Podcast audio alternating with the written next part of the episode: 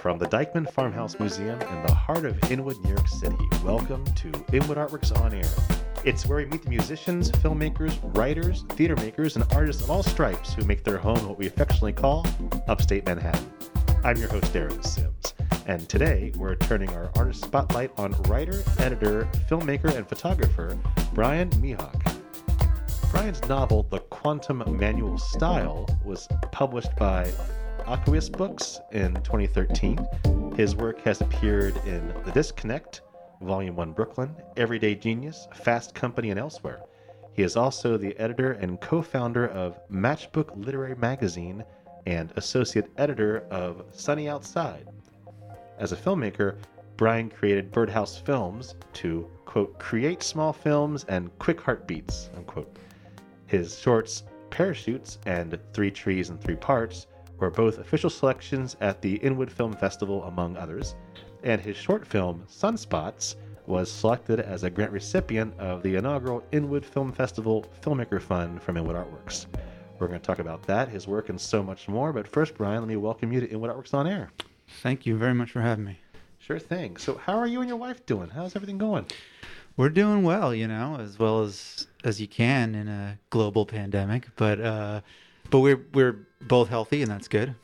So, uh, just trying to make it through every day, and uh, trying to be creative when it's there's a lot of everyday stress in the world right now, and you know, with the election and all that stuff, it was. Uh, I haven't been as productive creatively as I would have liked to have been in a normal year, but um, that being said, you find little pockets. Well, how does one measure themselves in a year of pandemic? I mean, It's uh, do, you, do you really want to put yourself against something else? no. Yeah, no, I don't think it's fair. I, I think you just have to do the best you can, and whatever you get, you get. I, I agree. I agree. And listen, you're still here to tell the tale, so right. I'll call it a victory if you will. Yeah, it's fine with me. Okay, good. We won. You won. Well, uh, speaking of safety, uh, Brian, it's safe to observe you are an artist that wears many hats uh, when you're not in a pandemic. Uh, you're a writer, you're a photographer, you're a filmmaker, all different, uh, but similar in the sense and that they're all rooted in a form of storytelling. Uh, can you share what was your gateway artistic medium and how it led you to your varied and distinguished, we'll say, hat collection of being an artist? Um, yeah, sure. I guess my first identity is as a writer, as a fiction writer. Um, I I wrote stories. I can remember back in grade school. I think my first. Uh, I realized that like you know you can just you don't even when you don't have a lot of money you can lean on your imagination, and so uh, you know I was I remember writing. I loved Looney Tunes, so I would, I would write Looney Tunes cart. I would write like new Looney Tunes, like just draw in a storybooky form. Was there a was particular character you're writing for? oh Bugs Bunny, all of them. I mean, you know, Coyote and the Roadrunner. Did the coyote ever win in your versions? uh, no, it was. I, I mean, I was a. re- It was a rehash. I mean, let's be honest. Okay. Um, but you know, so writing early on was a was a big was a big um, my way to express myself. And then uh, as I got older and you know got more serious about learning, like how do I do this effectively, or how do I do it, you know, more uh, in a in a better way to express myself the way I want.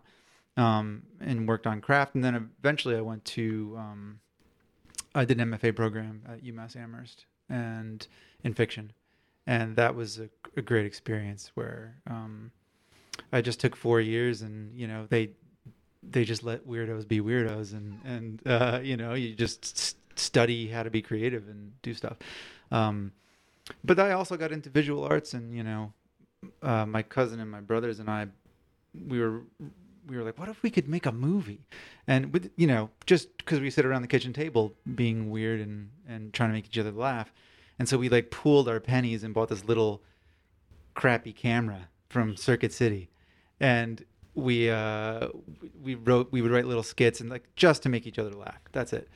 Um, but you know, uh, things snowball and you start being like, how come it doesn't? How come it looks like this and it doesn't look like that? And you you know you start learning things and you piece it together. So started off as a writer and then um, now I just sort of think of myself as a creative person or, or, or an artist in general because I anything can be interesting to me and I, I'm sort of whenever I see somebody doing something interesting I'm like oh I wonder if I could do that like I'm curious about that um, but writing is sort of my my first way in Gotcha.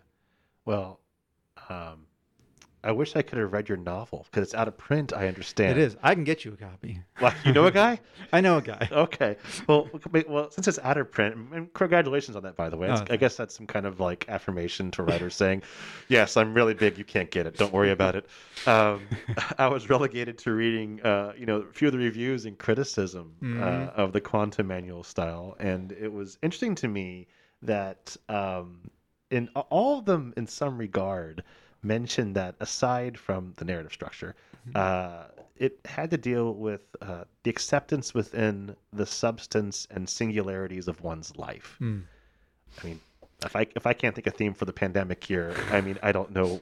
You're prophetic, but uh, but being also very familiar with your filmmaking uh, over the years, uh, I, I couldn't help but notice that the theme of acceptance, uh, whether to be of oneself or one's own situation, is very much present in them as short poetic fiction pieces.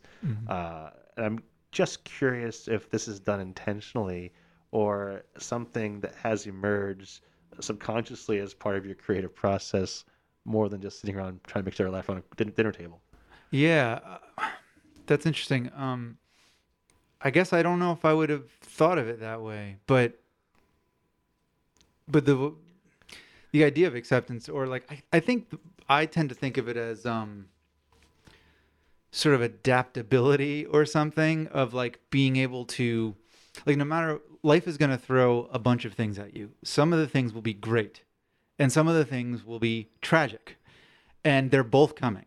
There's nothing you can do about it. And um, so I think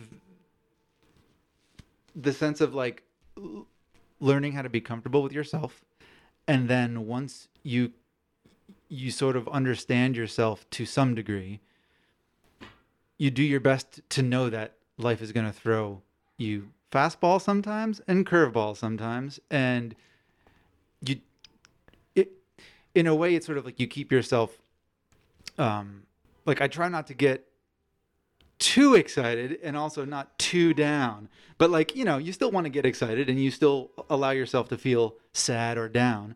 But you like I try to avoid the absolute extremes because I feel like that's where I lose myself. And so I feel like it always works itself into my work that like there's this there's this adaptability as a human that you have to be striving for.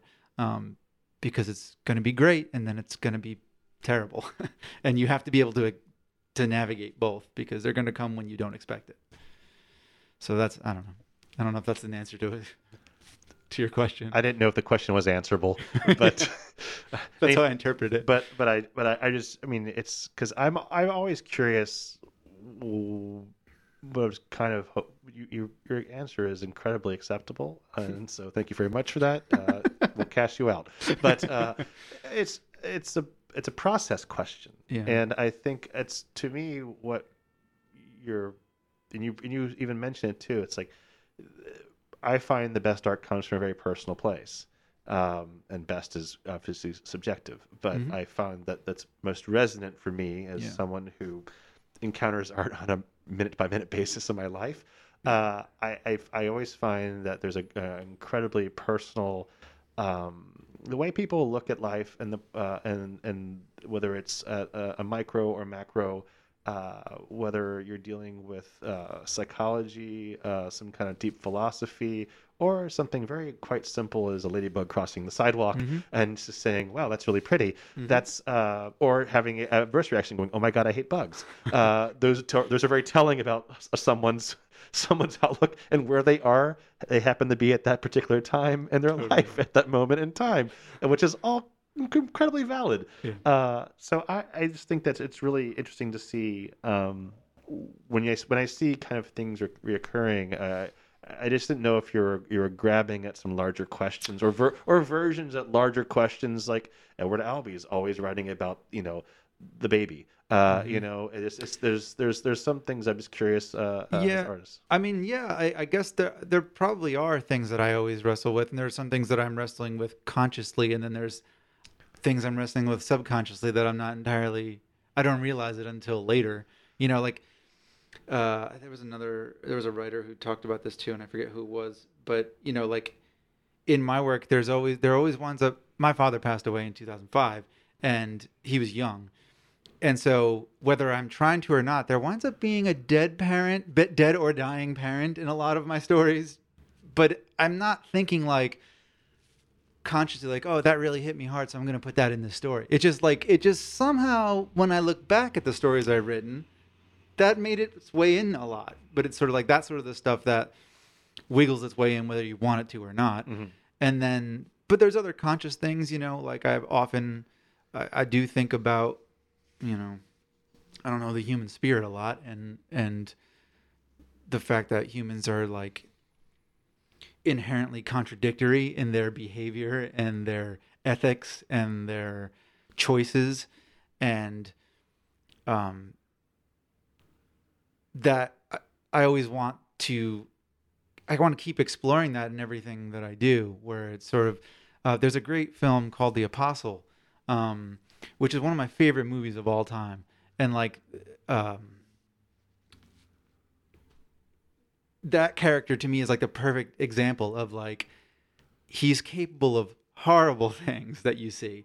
But then the rest of the movie is him like helping this community and like building this church. And it's Robert Duvall, right? Robert Duvall. Yeah. Yeah. he, he wrote and directed and starred in it, which I don't It was a major piece of his work. Totally. And I don't under, like, and also, and he struggled to get that movie made. I mean, he's Robert Duvall, and he like he had to like he I think he actually paid for some of it himself. But um, to me, that's like one of the best movies I've ever seen.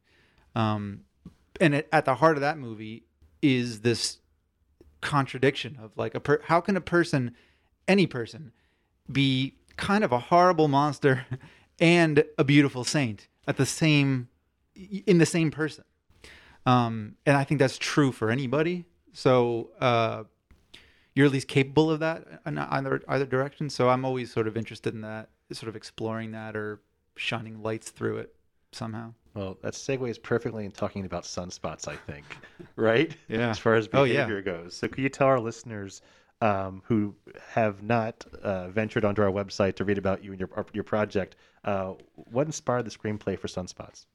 Um, I guess, I mean, it really is that. It was sort of like I, I was interested in making a film that was, in some ways, more of a film that you might recognize. The first two films, short films I made, were pretty strange, um, and I was trying to accomplish certain artistic things for myself as an artist, but um, for Sunspot, I wanted to.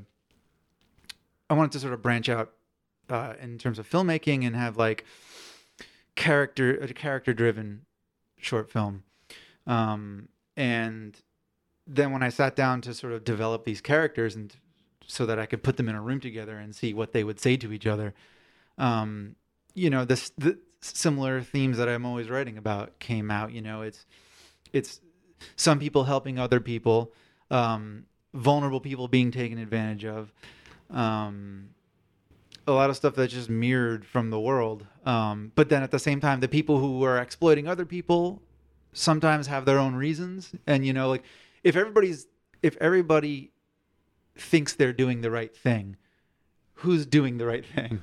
Is there a right thing?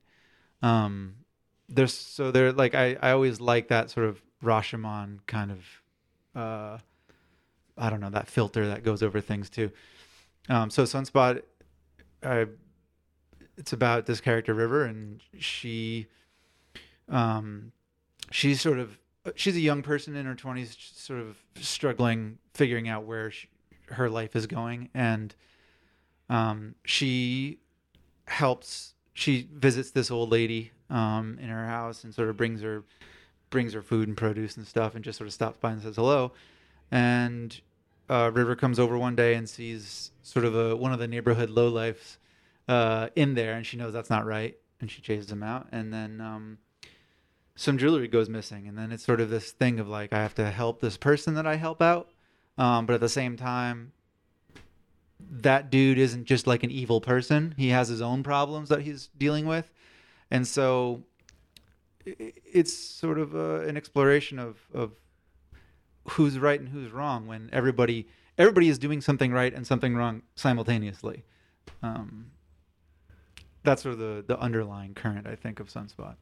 It's very interpretive, right? Yeah, yeah. I mean, yeah. I mean, I, I, I think you should be able to, at least for some films, you should be able to watch a film and say, and you know, sit down and watch it with somebody else, and then both of you say, "I think that guy was totally wrong," and the other person say, "I thought that guy was totally right," um, or whatever, you know, and and just to have and and to have a to both be able to point to the film and scenes in the film, like the text itself, and say, "But here's my evidence for why I think it's right," or "Here's my evidence why I think it's wrong," and it could be the same evidence. Um, that's always just endlessly fascinating to me. I think so too. I think so too. And so, how has COVID? Uh, how did I'll say and has Yeah. COVID affecting affected you in logistics of this production of creating this film? well, I mean, you know, it's heartbreaking to get so close to start making a movie. No joke, I was I the space was booked for us to do table reads and you know, we were like 2 weeks away. Like I was double checking the schedule and like sending out emails be like, "Okay, great, we're ready to go. Let's do this thing." You know, like on the doorstep of production.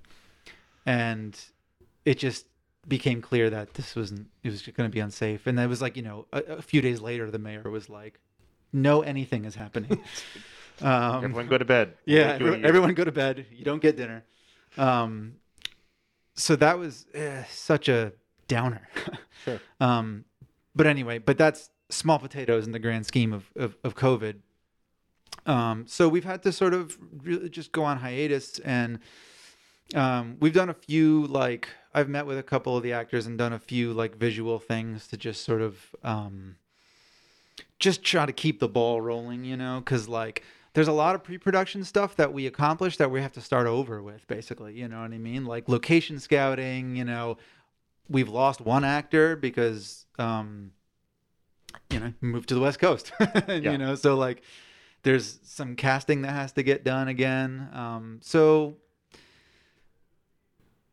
there was a hiatus, but it never went totally dormant. It's just um, you know, you just had to stretch it out and work on what you could work on.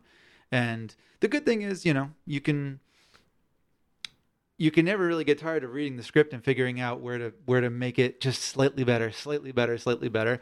And then um you know, with other pre-production stuff, you just do what you can do. And now now hopefully, you know, my hope is that who knows, maybe in July we're making a movie. Well, the let's let's hope so. But it's great to hear there are some silver linings, though. So you, this we'll call it a prolonged production period. Yeah. Has allowed you to reflect on the project a bit, though, Mhm. right? And is has, has the screenplay remained the same for the most part? For the most part, yeah. Yeah. I mean, like there's all of the nothing major has changed, but you know, like there shouldn't, to me, in a in a short film, especially, there shouldn't be a single word of wasted dialogue. Um, so that you know, it's also not some an artwork is can, you could consider an artwork to never really be done. So like, uh, I don't want to overwork it, but um, it was actually nice to get some space from it, put it down, and be like, okay, I'm sad about it having to go on a break, and we're not going to make this movie maybe until next year. But I'll put it down for a few months and then crack open the script again at some point, and I did, and you know, and just just little lines here and there to try to tighten things up, and also rethink about the moments of the film that are visual that where that's not dialogue um you know sort of storyboarding type uh th- that type of work um really figure out visually what you want to say and how that will push along the script and the story and um you know i wouldn't have chosen to do it this way but uh Who knew? it's not all bad you know No. Well, that's what I'm saying. It's like Yeah. you you're making the best of it, right? Yeah. You're making the best of it, and being a writer, it can only help you. Uh, I would think Yeah. in, in in making the story even tighter. Exactly. uh, which I think is fantastic. You have that capability that, and you didn't just shelve it. You No, you, no, no. It's it's been in the crawl, and which why I'm personally excited to see it being made because you know it's just little. The pilot light may be lower, Yeah. uh, Yeah. so to speak, but it Yeah. is still on It's still and on. Uh, it's still burning. And I think that again, going back to what you said way early, is like you know you have this, you know this this drive, uh, something inside of you uh, makes you want to make something that's very personal. And I think that's uh, I'm I'm personally very excited to see this Mm. film. Uh, too. And so hopefully it does get made this July. Yeah. And um, so uh, just to what effect, if any, did the grant from the uh, our first ever Inwood Filmmaker Fund have on the making this film? Uh, well, holy crap! I mean, it was. It's probably going to be the difference between the film being made and not being made. um, Really? well, yeah, because I mean, I, so filmmaking is expensive generally. uh, you know this. Um, that said, you know you can make a film for very little money, um, but what you give up is control. Like you know you you we can all write a scene right now and go down to Broadway and film it right now if we want to. We can do it. Like it, it'll cost us nothing, and so that's filmmaking for free.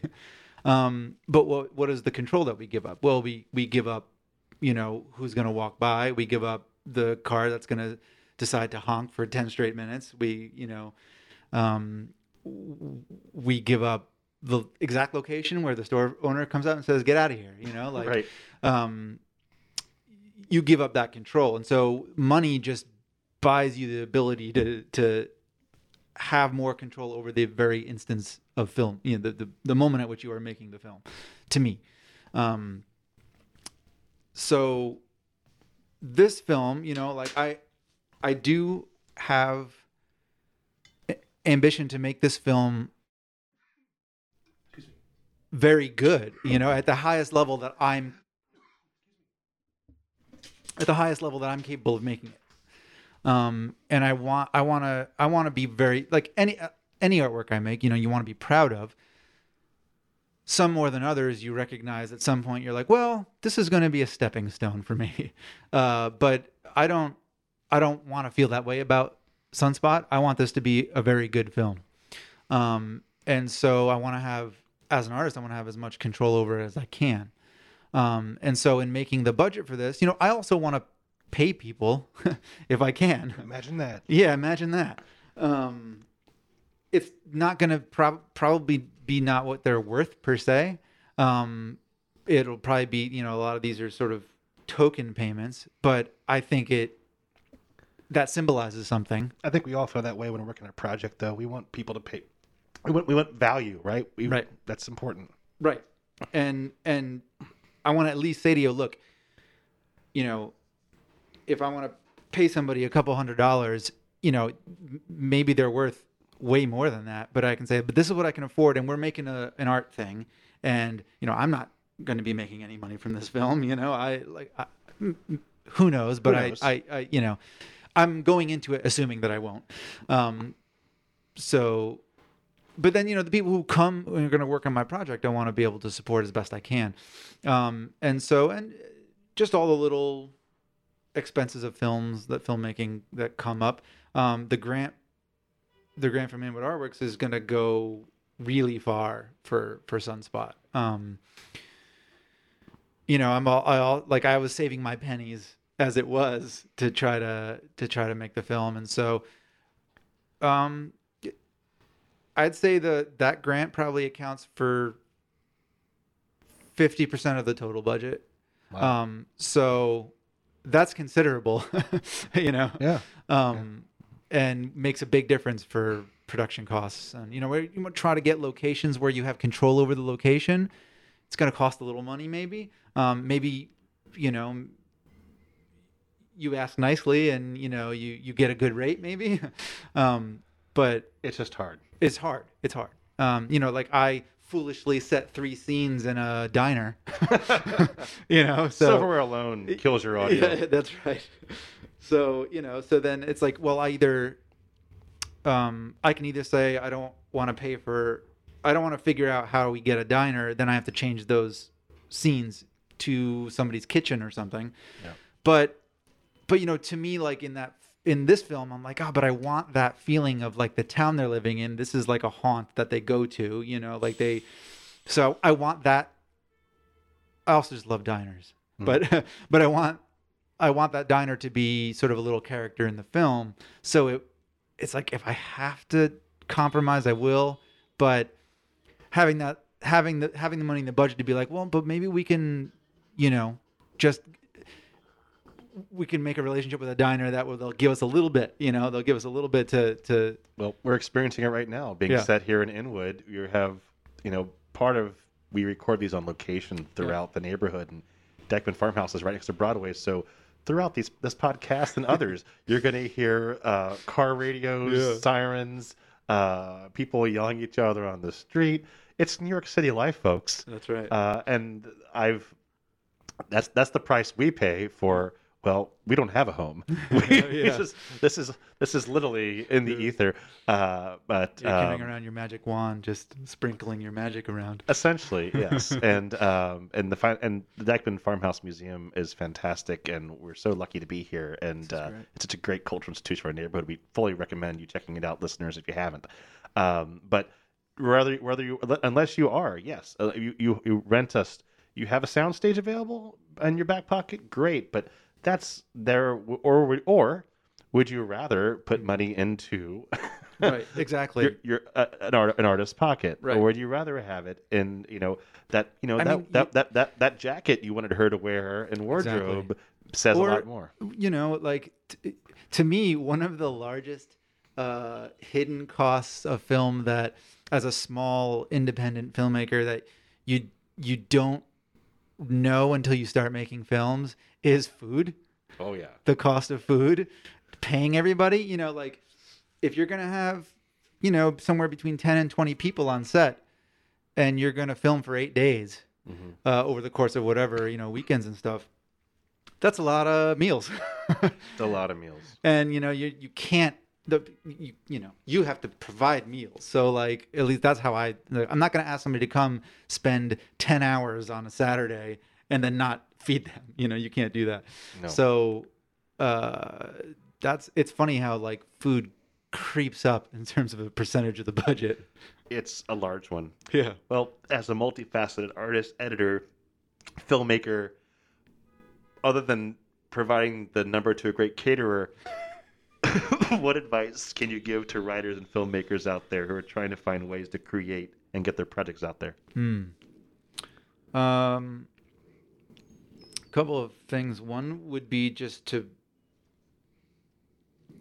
keep creating, like keep no matter what resources you have, always be working on something. Uh, you know, always be reading, always be even if you're you know, if you run into a, a block in one project, like try to work on something else. Just try to keep your brain going um, is one so that you know whether it's something that you want to turn into a grand masterpiece or it's just something that you're like i've been really into doodling lately so i'm gonna just keep doodling. Like that's to me that's creative work you know? Um, so always be pushing that forward some way or maybe if you're in sort of a fallow time like for me my brain sort of switches from like oh, I'm really getting stuff done. I'm really like writing a lot, or I'm, you know, like pushing a film forward or whatever, or I'm, you know, like, you know, I've been, I've been writing instrumentals music or something. Um, but there are times where that it's, it's like I'm, I'm, I feel like it's drying up somehow. But then I sort of move into a mode of like, well, maybe it's time for me to watch a bunch of new films that I've never seen, or listen to new music that I've not heard, or read new books that I've not read. And so then that's like i feel like i'm filling myself up with fuel you know?